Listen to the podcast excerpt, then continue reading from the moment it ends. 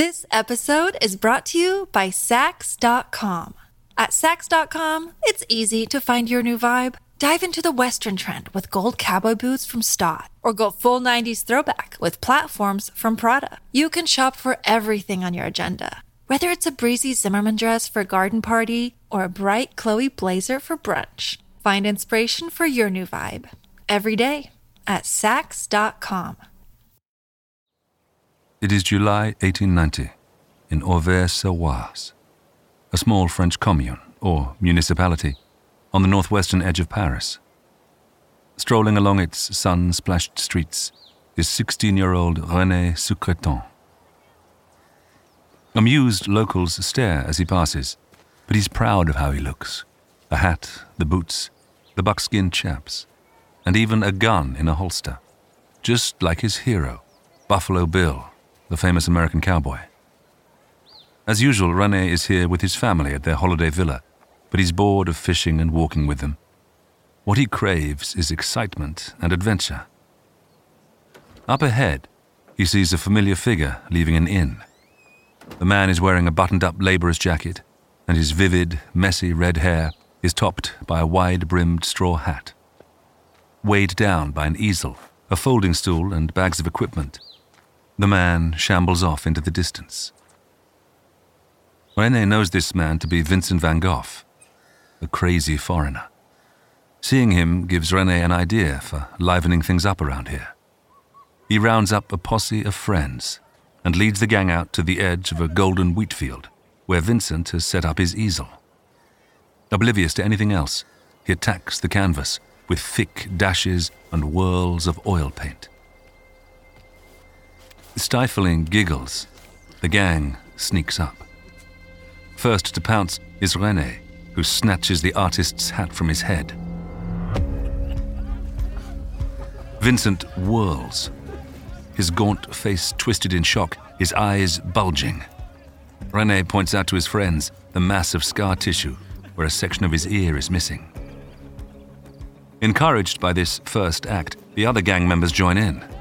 The hat gets tossed around. One youth picks up a brush and begins to mimic the artist's wild painting actions. Another runs off with his chair. Yelling incoherently, he dashes after each of his tormentors in turn, but it only provokes them to become bolder in their teasing. When he trips and falls to the ground, Rene goes to Vincent's aid and helps him to his feet. The others gasp when they realize that their leader has previously dipped his hands into the oil paint and has now spread it all over Vincent's jacket. Staggering to his feet, Vincent pushes the teenager angrily. Rene has a reputation to protect. He draws his gun from his holster and pretends to shoot the madman, then runs away laughing, his followers close at his heels. Vincent is finally left alone. Righting his easel, he assesses the damage to his work in progress and opens his flask for a drink. But immediately he spits it out. Somehow, in the chaos, one of the wicked gang has filled it with salt. He sighs heavily and looks for his hat. Except when he finds it and picks it up, there is a dead rat underneath it. Shrieks of laughter give his tormentor's hiding place away, but they're soon tearing off again. He's just too weary to chase them. Too weary and too sad.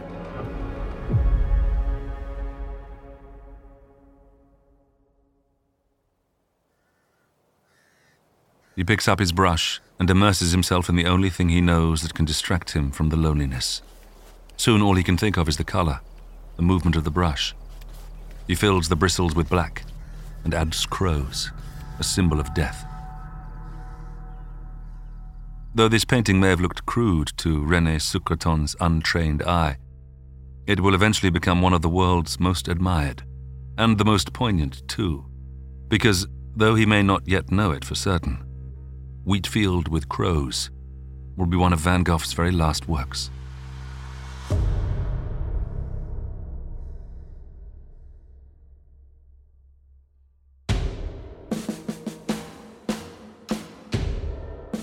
Vincent van Gogh was one of the most important and influential figures in the history of art. In the last decade of his short life, he created over 2,000 works. Though he struggled to sell anything during his lifetime, his works now rank among the most expensive in the world, fetching tens of millions of dollars. To many, though, his name evokes not his art itself, but the image of a tortured artist. His was a life of struggle, financial insecurity, and unhappiness. But how was his work perceived in the art world during his lifetime? What caused this groundbreaking, talented artist so much suffering? And just what were the circumstances that led to his self mutilation and eventual death at the age of just 37? I'm John Hopkins, and this is a short history of Vincent van Gogh.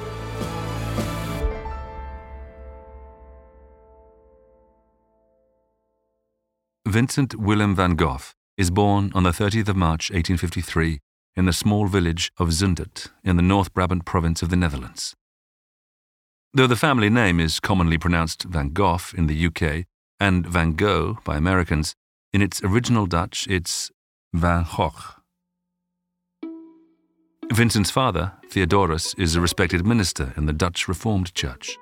The prosperous and strictly religious family is soon enlarged by five siblings for Vincent two brothers and three sisters. But throughout his life, he will always be closest to his brother Theo. As a young child, Vincent is a quiet introvert who hates school. Although his mother encourages him to do some drawing, he initially shows little artistic ability. Steven Naifeh is the Pulitzer Prize winning co author of Van Gogh, The Life, and Jackson Pollock, an American saga. The Van Gogh household was filled with books, but also with painting. In fact, his mother knew two members of one of the leading painting families in Holland, the Bakhuizens. And two of the Bakhuizen sisters came to the small village where Van Gogh lived early in his childhood. And so he watched professional artists drawing and making watercolors. And he made at least one drawing that we currently have that he made for his father's birthday of a cat scurrying up a tree. But it showed no particular talent. He was much more interested in reading at that time and in going outdoors. He was constantly on his own, which was considered unusual. When he was out there, he fell in love with both beetles and with birds' nests, and he collected both. And in a way, the process of distinguishing between one bird's nest and a more beautiful one, or one beetle and a more beautiful beetle, played an important role in developing his eye and developing his sense of discrimination in the world of beauty.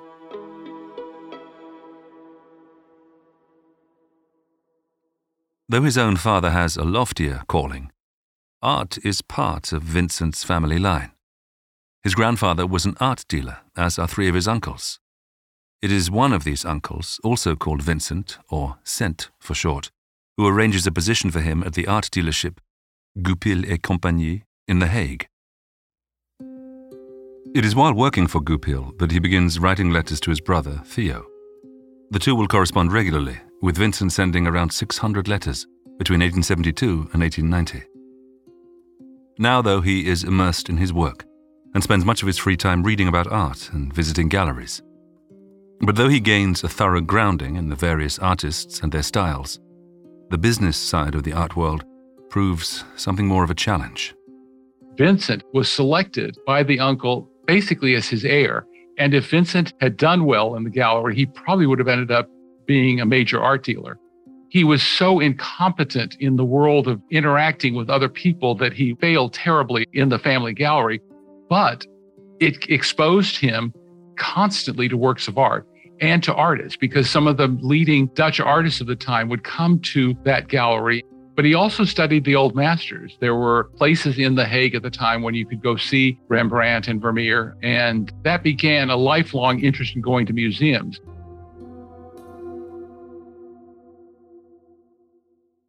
At the age of 20, he is transferred to the company's London office. For a while, he is happy and makes good money. In a letter to Theo, he writes The country is beautiful here, quite different from Holland or Belgium. Everywhere you see charming parks with high trees and shrubs. Everyone is allowed to walk there. It is while lodging in London that Vincent falls for his landlady's daughter. But when she fails to reciprocate, Vincent's mood sours. He becomes more withdrawn, seeking solace in his religious faith. In 1875, his father and uncle arrange for him to be transferred to Paris, but it does not help his disposition. He becomes increasingly dissatisfied with the way art is treated as a commodity at the dealership. Seeing them as part of the problem, he is discourteous to the customers as a result, and eventually his rudeness costs him his job. His brother Theo, meanwhile, who joined the Brussels office of the same company, quickly begins to move up through the ranks. Now, the 23 year old Vincent returns to England, teaching in a small boarding school in Ramsgate on the southeast coast. But when that doesn't work out, he becomes an assistant to a Methodist minister. Then he doubles back to the Netherlands and works in a bookshop. But nothing sticks. His unhappiness grows, and he becomes more monastic, eating little and neglecting his well being. He just couldn't make life work. And then it began to build on itself. I mean, after you failed once, and then you fail a second time, and then a third time, you begin to wonder whether you're competent to accomplish anything. And certainly your family is terribly worried that you'll never accomplish anything. So, with each failure, the next one began to seem more inevitable. And it is a string of failures in a variety of areas of employment. Given the fact that he eventually becomes, I would say, the most beloved artist in history, and certainly one of the most accomplished, the story of his life is made all the more profound by the fact that that enormous, you know, world historic accomplishment caps a lifetime of utter and repeated failure.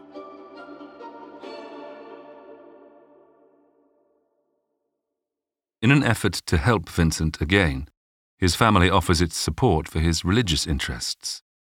He is sent to Amsterdam to live with another of his uncles, a respected theologian. Although Vincent attempts the university entrance exam to study theology, he fails it. To become a preacher in Holland in the 19th century was very difficult. You had to know Latin and Greek and all kinds of other subjects.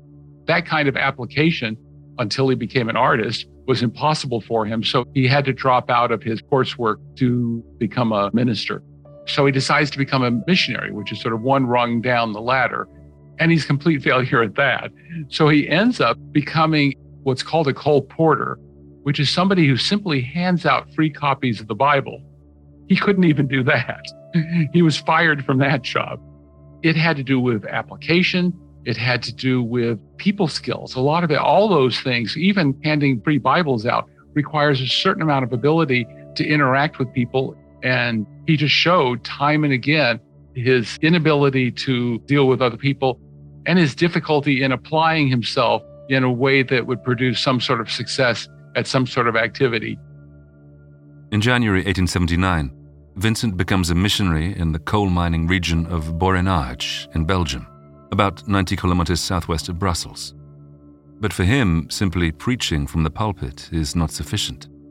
He wants to live like a local, to truly integrate with the community. It is a commitment he takes to messianic extremes.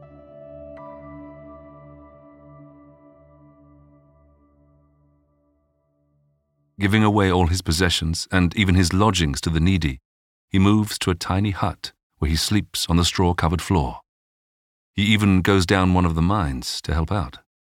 It was in the Borinage that Vincent's behavior became truly outrageously extreme. On the positive side, when there was a big mine explosion, a lot of people were burned terribly. And Vincent, his desire to help people out, which was one of his most attractive qualities, this explosion gave him an opportunity to help people. So he literally took the shirt off of his back to help bandage some of the victims of this disaster. And he went to the families. And because they were so needy, they didn't mind the fact that it was this crazy Dutchman who was helping them. And in moments like that, he was happiest because he finally was able to participate in the world in an important way. But the mission group that had sent him to the Borinage was increasingly unsatisfied with his efforts there. He turned to areas of self mortification as a response. So he literally went to a sort of a hut at the back of the property and slept on the ground in the winter. And then he took to beating himself with a board as a way of begging God's forgiveness for his inability to spread God's word. And this only worried his bosses in the Mission Society even more. This episode is brought to you by Saks.com. At Saks.com, it's easy to find your new vibe. Dive into the Western trend with gold cowboy boots from Staud, or go full 90s throwback with platforms from Prada. You can shop for everything on your agenda, whether it's a breezy Zimmermann dress for a garden party or a bright Chloe blazer for brunch. Find inspiration for your new vibe every day at Saks.com. When you need mealtime inspiration, it's worth shopping Kroger, where you'll find over 30,000 mouthwatering choices that excite your inner foodie. And no matter what tasty choice you make, you'll enjoy our everyday low prices, plus extra ways to save, like digital coupons worth over $600 each week. You can also save up to $1 off per gallon at the pump with fuel points. More savings and more inspiring flavors make shopping Kroger worth it every time. Kroger, fresh for everyone. Fuel restrictions apply. When the church officials discover how Vincent is living, they accuse him of diminishing the dignity of the priesthood. Combined with his lack of oratory skills and ability to organize meetings, it's enough to lose him his job. His family become increasingly concerned about his behavior. There is a history of epilepsy on both sides of the family, and if the truth about Vincent's mental health gets out too, finding husbands for his sisters may become impossible. His parents therefore try to send him to the Belgian city of Geel for psychiatric care. A progressive model of treatment there places patients with host families rather than fully institutionalizing them. But Vincent refuses to go. Since having him committed would involve lengthy legal proceedings that would expose the family to unfavorable scrutiny, the idea is abandoned.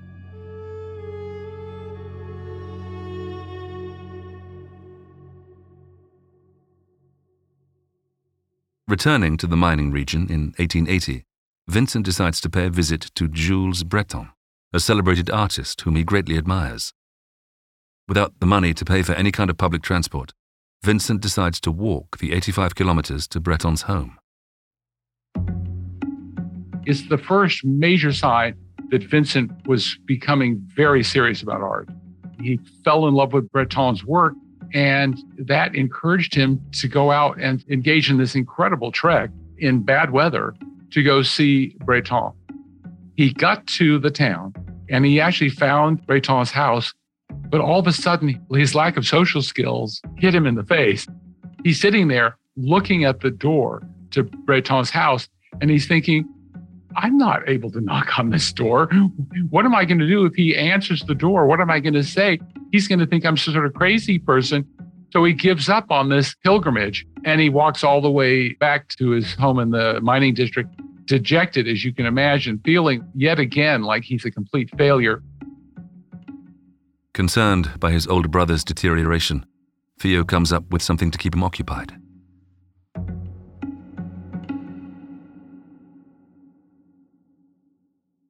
Theo sends him some manuals on how to basically teach yourself how to draw. There were a couple of these manuals developed by some of the leading artists of the era that were very popular. And all of a sudden, Vincent, who could become incredibly excited by some new venture, turns all of that early excitement to making art. Only it's the one thing that he stuck with to the last day of his life. Somehow, this connected with him in a way that art dealing and becoming a minister didn't work. This worked partly because it was an isolated activity. You couldn't be an art dealer without interacting with your customers. You couldn't be a minister without dealing with your parishioners or your flock. Whereas you could sit and draw by yourself, and this solitary activity became the absolute focus of Vincent's life, ultimately to the benefit of all the rest of us. Lodging with a miner in the Borinage, Vincent pursues his newfound love of drawing in earnest, producing many pictures of the town and its people. Now receiving financial support from Theo, he spends some time in Brussels, where he studies art at the Académie Royale des Beaux-Arts. In April 1881, shortly after his 28th birthday, Vincent returns to his family home in Etten, where he continues to draw. But he finds life with his parents anything but easy. Vincent constantly complained, especially to Theo, about the parents and how they couldn't understand him and what terrible people they were. The fact is, they were incredibly supportive. Despite the fact that Vincent was bringing them nothing but shame and difficulty and expense, you turn to the Van Gogh family, and the primary subject of their correspondence is what on earth are we going to do about Vincent? All the other kids seem to be fine, but Vincent is nothing but trouble. The one child who was the standout was his younger brother, Theo. The parents adored him. They literally would send him letters saying things like, You are our crown. You are like a spring flower to us. At the same time that they're saying that Vincent can't do anything right, Theo can't do anything wrong.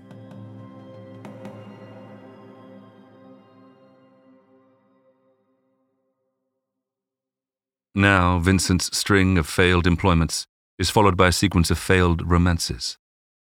It begins with a visit by his cousin Kee, who visits the family in Etten. Despite the fact that she is seven years older than him and recently widowed with an eight year old child, Vincent becomes infatuated. Vincent gets the idea that this is a perfect solution for her and for him. He could become a father to the orphan children. He could become the husband that she was grieving for so much. So, with almost no lead up, when she comes and visits the Van Gogh family, he turns to her and asks her to marry him, completely out of the blue. And to her, he's this crazy cousin that she's a little bit ashamed of and wants nothing to do with. And she looked at him in horror and said, No, never, no, no, never. Literally, those words, because Vincent repeats them angrily in a letter to Theo. So she scurries out of town to get away from him, but he won't give up. So he goes to Amsterdam and demands to see her. Well, her father does not want this. And Vincent, this is at a moment when Vincent is in the parents' house. They've rushed her out of the building. And he says, I just want to speak to her briefly. And the father says, Absolutely not, under no circumstances. And there's a candle on the table. And Vincent says, Just let me see her as long as I can keep my hand on this flame. And he burns himself. Returning to The Hague, he meets up with his second cousin, Anton Mauve, one of the leading realist artists in the Netherlands and a prominent member of the country's most influential art societies. Under Mauve's tutelage, Vincent learns not only about technique, particularly with oils and watercolors, but what it is to live as an artist. Despite Mauve's advice to make use of plaster models, however, Vincent prefers to use living people. Unable to afford professionals, he hires people from the streets. One of his subjects is Sien Hoornik, an alcoholic prostitute. Vincent turned that relationship into what he thought of as a real relationship, meaning he brought her into his home, he had her move in, he moved in her mother, her sister, and then when she had a child, which people incorrectly thought might be Vincent's, he outfitted the apartment with a crib and with the furnishings necessary to give this young baby a good start in life. And he treated the baby as if it was his own child and drew these incredibly adorable drawings of the baby in its crib, the baby with its mother. He thought of Sien as his wife and, in fact, proposed to her and tried to convince the family that they should allow him to marry this prostitute, which in Holland in the 19th century, it was unthinkable. But she didn't like the idea either because, as much as she needed Vincent, she found him difficult. So it never happened. But the sad thing is that it was the closest thing that he ever had to a real relationship because it had duration and it had affection and it had meaning. Under pressure from his father, Vincent reluctantly agrees to leave Sien and her children. And when the disagreements with Mauve come to a head, he is thrown out of the studio too. Desperately sad and lonely, he returns yet again to his parents, who have moved to a vicarage near Eindhoven. He will remain there for the next two years.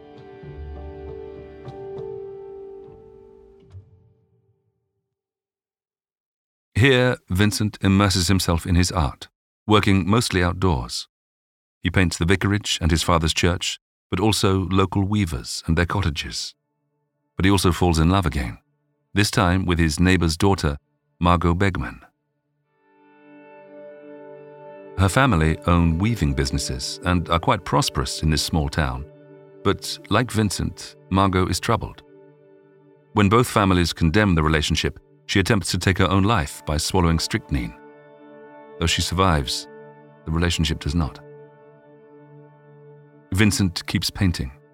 He sends a number of his artworks to Theo, mostly portraits of peasants, including the work entitled The Potato Eaters, rendered in dark and earthy shades.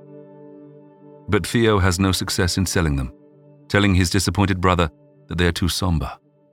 But there's a social issue with the work he's producing, too. You know, in a town like Nuenen, there were no professional models, but the town was surrounded by peasants, and it was considered unacceptable for a middle class person to have any interaction whatsoever with peasants. I mean, they were considered literally different kinds of human beings. So we have no concept in the 21st century of that kind of division of people into not just different classes, but different worlds. And the family was horrified. Just the idea that Vincent would go and have dinner with a peasant family was considered just inexplicable. Vincent's relationship with the peasants is so shocking to the townsfolk that the local Catholic priest bans his flock from having anything to do with him. It brings deep shame to the family, and in March 1885, Vincent's father dies of a stroke. Towards the end of that year, Vincent moves to the port city of Antwerp in Belgium. Though Theo continues to send money, Vincent spends most of it on models and art materials, neglecting his health. At times, he lives only on bread and water, along with his beloved pipe and alcohol. His teeth become so rotten that he has to have several of them removed. But he does heed his brother's advice, and his paintings become much brighter and more colourful. For a while, he studies at the Antwerp Academy of Fine Arts, but refuses to follow the guidance of his tutors. Soon, it's just another endeavour racked up to failure. In February 1886, he heads off to Paris to live with Theo. Vincent had been talking for some time about moving to Paris to live with Theo. Theo didn't give it a whole lot of attention. As protective and loving and supportive as he was, he didn't really envision rooming together. And Vincent just shows up in town and sends a note saying, I'm here. And to his credit, Theo welcomed him, sort of, and they lived together for about two years. It is in Paris that things really begin to happen for Vincent in the world of art. Although he still doesn't sell anything, he expands his use of a brighter palette, explores Impressionism and other styles, and experiments with new techniques. In two years in the French capital, he produces over 200 paintings, many of which are exhibited. He also meets and befriends important artists such as Peter Russell, Émile Bernard, Henri de Toulouse-Lautrec, and notably Paul Gauguin. Less positively, the strain of living cheek by jowl with his brother begins to put cracks in their relationship. It was an enormous burden for Theo. On top of all the other burdens, Vincent fills the apartment with the clutter of painting activities. In fact, there's a point in the letters where Theo complains to somebody that he can't walk around the apartment without stepping into a pot of paint. He had had quite a bit of a social life. Theo was every bit as accomplished socially as Vincent was disastrous socially. And Theo is already quite sick himself. He's suffering from all kinds of physical and eventually mental problems himself. For both their sakes, Vincent gives up the hustle and bustle of Paris to move to Arles in the Provence region of southern France. He rents a studio that he refers to as the Yellow House and sets about work on his studies of sunflowers with which to decorate the house and studio. He dreams that his artist friends will join him there and form a collective. In anticipation of this, he buys 12 wicker chairs, plus another, more ornate one for the artist he hopes will lead the group, Paul Gauguin. Vincent prepares two bedrooms in the Yellow House, a small one for himself, meagerly furnished with just a rustic bed two chairs and a tiny table, and the other for Gauguin, its walls adorned with Vincent's brightly colored paintings.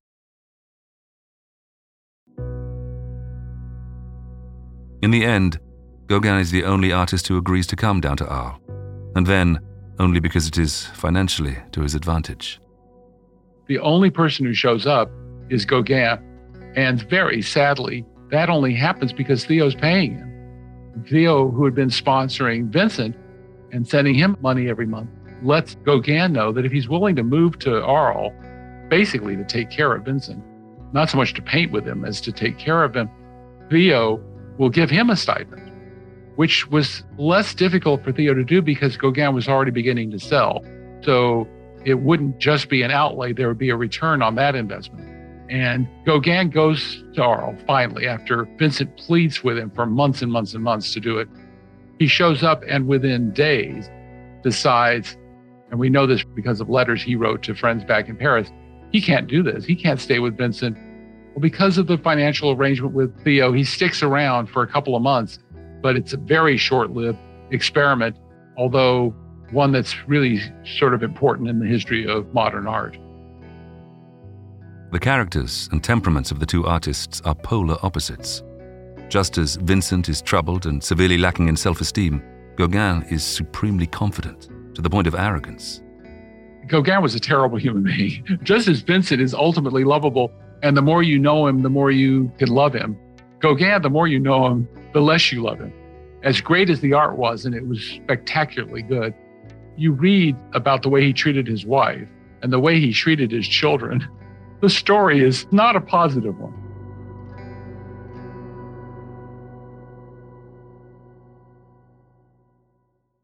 I'm historian Ruth Goodman, host of Noiser's newest podcast, The Curious History of Your Home. I've spent my life investigating the hidden history of everyday objects.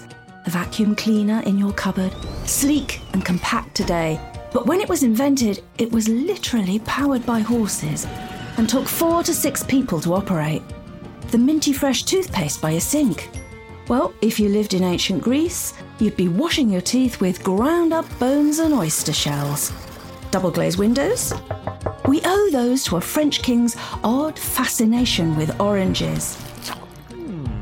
The Curious History of Your Home explores the extraordinary in the ordinary. Listen to The Curious History of Your Home each Tuesday, wherever you get your podcasts. From award winning podcasters Noiser, The Curious History of Your Home.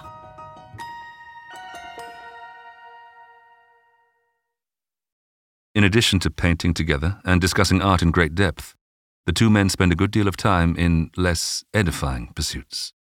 When Gauguin shows up, they're getting a little bit of money from Theo, both of them are, but it's limited, and he thinks they ought to have a budget something that Vincent would never have considered. So Gauguin makes Vincent work with him to create a list of their expenses, both essential expenses and discretionary expenses. And essential expenses included things like tobacco and prostitutes. Those were not on the discretionary list, those were on the essential list. Not only are their personalities completely incompatible, but the two men take very different approaches to their art. Whereas Vincent likes to paint directly from nature, usually outdoors, Gauguin prefers to make extensive use of his imagination. They have heated arguments over which approach is superior. A further complication is Theo. While the disagreements rage in the Yellow House, Theo is having success in selling Gauguin's paintings, but not those of his own brother. Though Theo is Vincent's only real source of finance, he is also now providing support for their mother and one of their sisters, all on one salary. Things come to a head when Theo sends a letter to Vincent announcing his intention to get married. So Theo, he makes a decent salary as an art dealer, but it's not an extravagant salary. Is imagining that in addition to Vincent and their mother and their sister, is now going to have to support a family, a wife, and presumably children. So he begins to suggest that Vincent might need to help support himself a little bit. And Vincent goes crazy because he knows he really can't without going out and getting a job. The art's not going to sell adequately. And it's both a financial crisis for Vincent, or potential one, and an emotional one. And it is definitely far worse than the relationship with Gauguin. The potential for a diminishment in his relationship with Theo is a huge crisis for Vincent.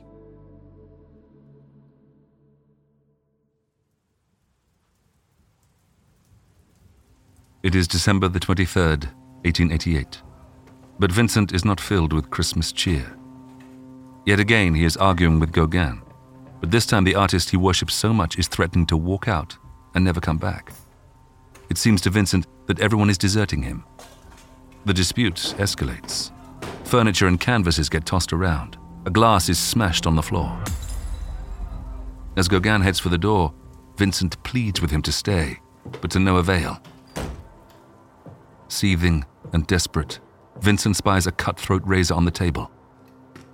He picks it up and races after Gauguin. He catches up with him on the street, but when Gauguin turns, he gives him a glare of such intense loathing that he backs down and returns to the house. Alone with his thoughts, Vincent stares at his reflection in the mirror. He hates what he sees there, what he has become. He is a failure, he tells himself, and now he has lost his only friend.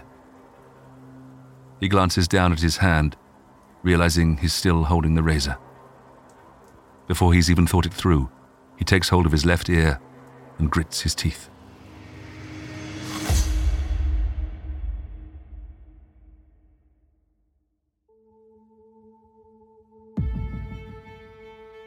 When Vincent realizes what he has done, he attempts to staunch the flow of blood from where his ear used to be. It seems unceasing. He gets through every towel and rag he can find, worrying that he will lose so much blood he may die here. He staggers to a cupboard and eventually roots out some bandages. Wrapping the wound tightly, he manages to slow the bleeding. He knows he should seek help, but there is another task he feels he needs to perform first. He finds a large beret and pulls it low over his head to conceal the dressings. Picking up the severed section of ear, he wraps it in a newspaper and then steps out into the night. It doesn't take him long to reach the brothel. They know him well here, and when the door is opened, Vincent asks to speak to Rachel. It's her working name, her real name being Gabby. When she comes to the door, he removes the package from his pocket and hands it to her, telling her to look after it carefully. She's puzzled, but he leaves her and begins walking home. Seconds later, he hears the screams from behind him.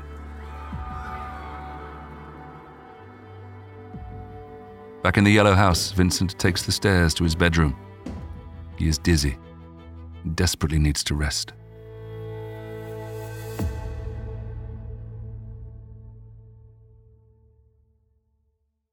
Vincent is discovered unconscious the following day by a policeman and is taken to hospital. Meanwhile, Gauguin flees Arles, and the two will never see each other again. Vincent returns to the Yellow House early in January 1889 but he continues to suffer greatly with his mental health. Concerned for their own safety, his neighbors petition to have him evicted. They claim he's insane and accuse him of touching women and making lewd comments. Vincent leaves the town and voluntarily enters an asylum. Before departing, he makes a portrait of his physician and presents it to him. Unimpressed by the painting, the doctor uses it to cover a hole in his chicken coop and then sells it for a negligible sum. Many years later, it will end up in a museum valued at over $50 million.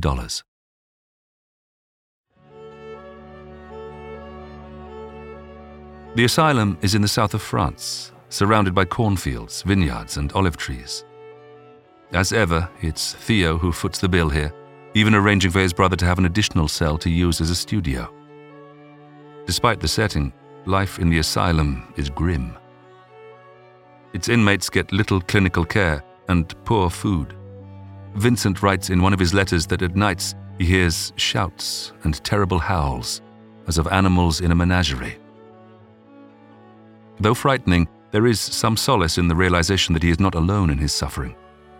In a letter to Theo, he writes I observe in others that, like me, they too have heard sounds and strange voices during their crises that things also appeared to change before their eyes. And that softens the horror. Had I not seen other mad people at close hand, I wouldn't have been able to rid myself of thinking about it all the time. Still, Vincent paints. He paints the clinic, the views from his barred windows, the gardens, and even a few of the other inmates. Some of his most brilliant works are produced here, including The Starry Night. It is also at this time that he starts to gain recognition. In the first half of 1890, his work is included in several exhibitions and receives praise from artists and critics alike. And yet, for Vincent, this year in the asylum is one of the loneliest he has ever experienced.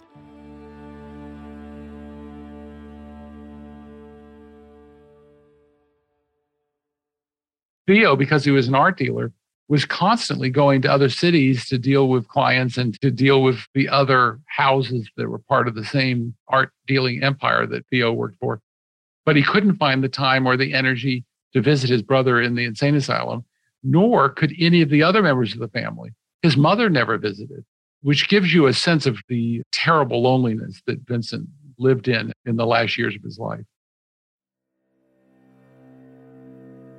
In May 1890, Vincent is released from the clinic and relocates one final time to the northwestern edge of Paris. It brings him nearer to his beloved brother, but also to a physician named Dr. Paul Gachet, who has treated other artists. Vincent refuses to follow the doctor's advice to cut down on smoking and drinking. As before, Vincent goes on long treks to paint from nature. He becomes particularly fond of the surrounding wheat fields and writes to Theo that they represent his sadness and extreme loneliness. Here, as before, he is shunned by much of the community. On June the 5th, Theo relays a message from Dr. Gachet that he considers the artist cured of his illness. The discharge of his patient will, however, prove to be tragically premature.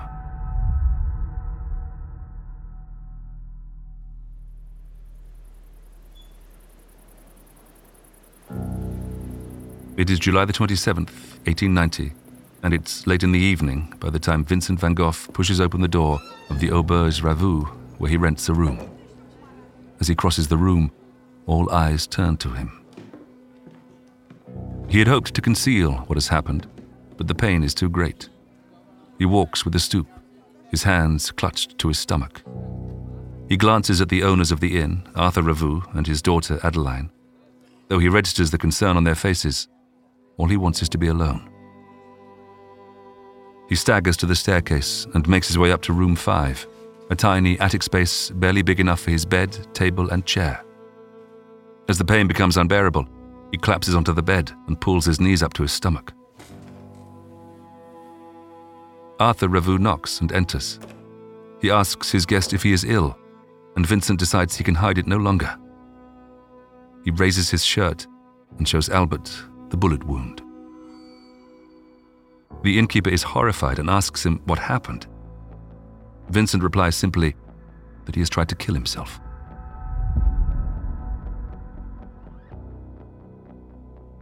The hours that follow are a blur to Vincent. Two doctors attend, they dress his wound and administer painkillers, but explain to him that the bullet is still lodged inside him and that he will need emergency surgery.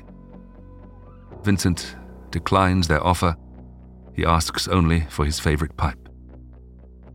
The police are next to arrive. They are surly and officious. In this largely Catholic community, suicide is treated with contempt. Looming over Vincent in his bed, the gendarme demand to know what he was thinking of when he shot himself. Vincent retorts angrily that his body is his own and he will do what he wishes with it.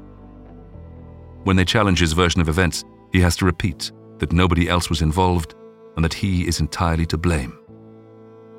Finally, Arthur rescues him, telling the officers that Vincent cannot endure further interrogation.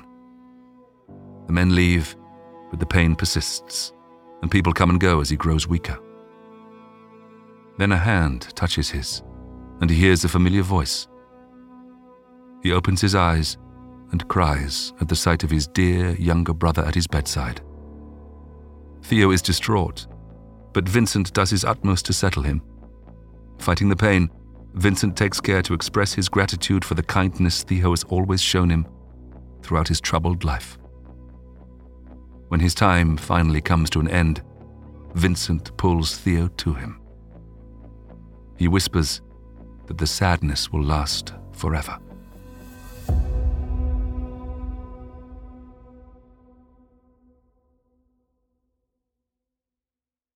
Vincent van Gogh dies of infection from his gunshot wound in the early hours of July the 29th, 1890.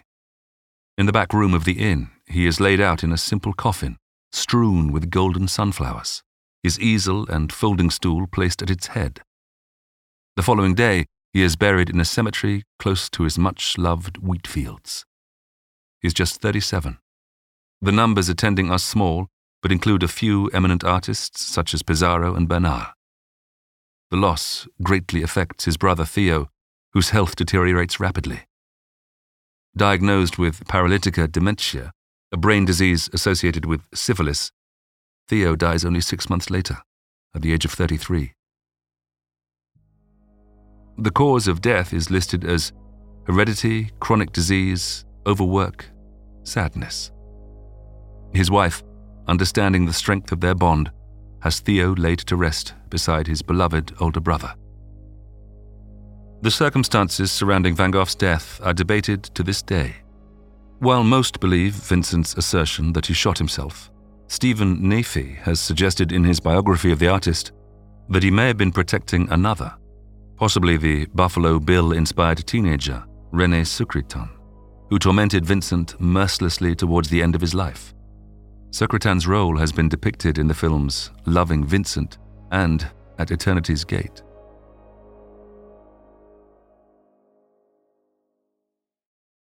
Whatever the truth of his final hours, Van Gogh's legacy is profound.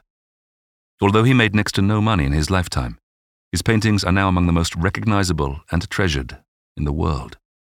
His portrait of Dr. Gachet was sold by Christie's in 1990 for $82.5 million, which was then the most ever paid at auction for a work by any artist. Today, that figure would equate to something like $180 million. There is a whole museum in Amsterdam devoted to his works. Countless books, movies, documentaries, and songs have explored his life and his art. And if you look up into the night sky, with its burning stars depicted so beautifully in his iconic painting, The Starry Night, you may find yourself looking in the direction of Minor Planet 4457, Van Gogh. You don't have to know a lot about Vincent van Gogh to know that the life was tragic. Just the ear incident alone is enough to let us know that he was an unhappy person. And yet, you walk into a museum or into an exhibition and look at his art, and it just overwhelms you with the joy that it takes in life.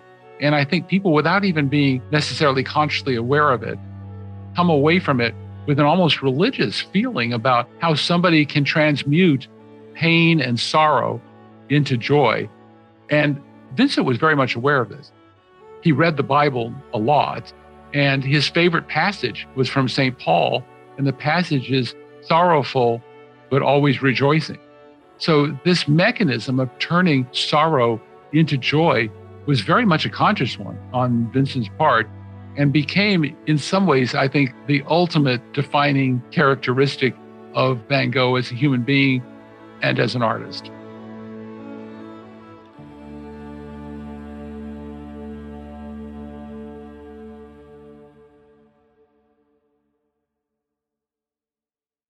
In the next episode of Short History of, we'll bring you a short history of Easter Island.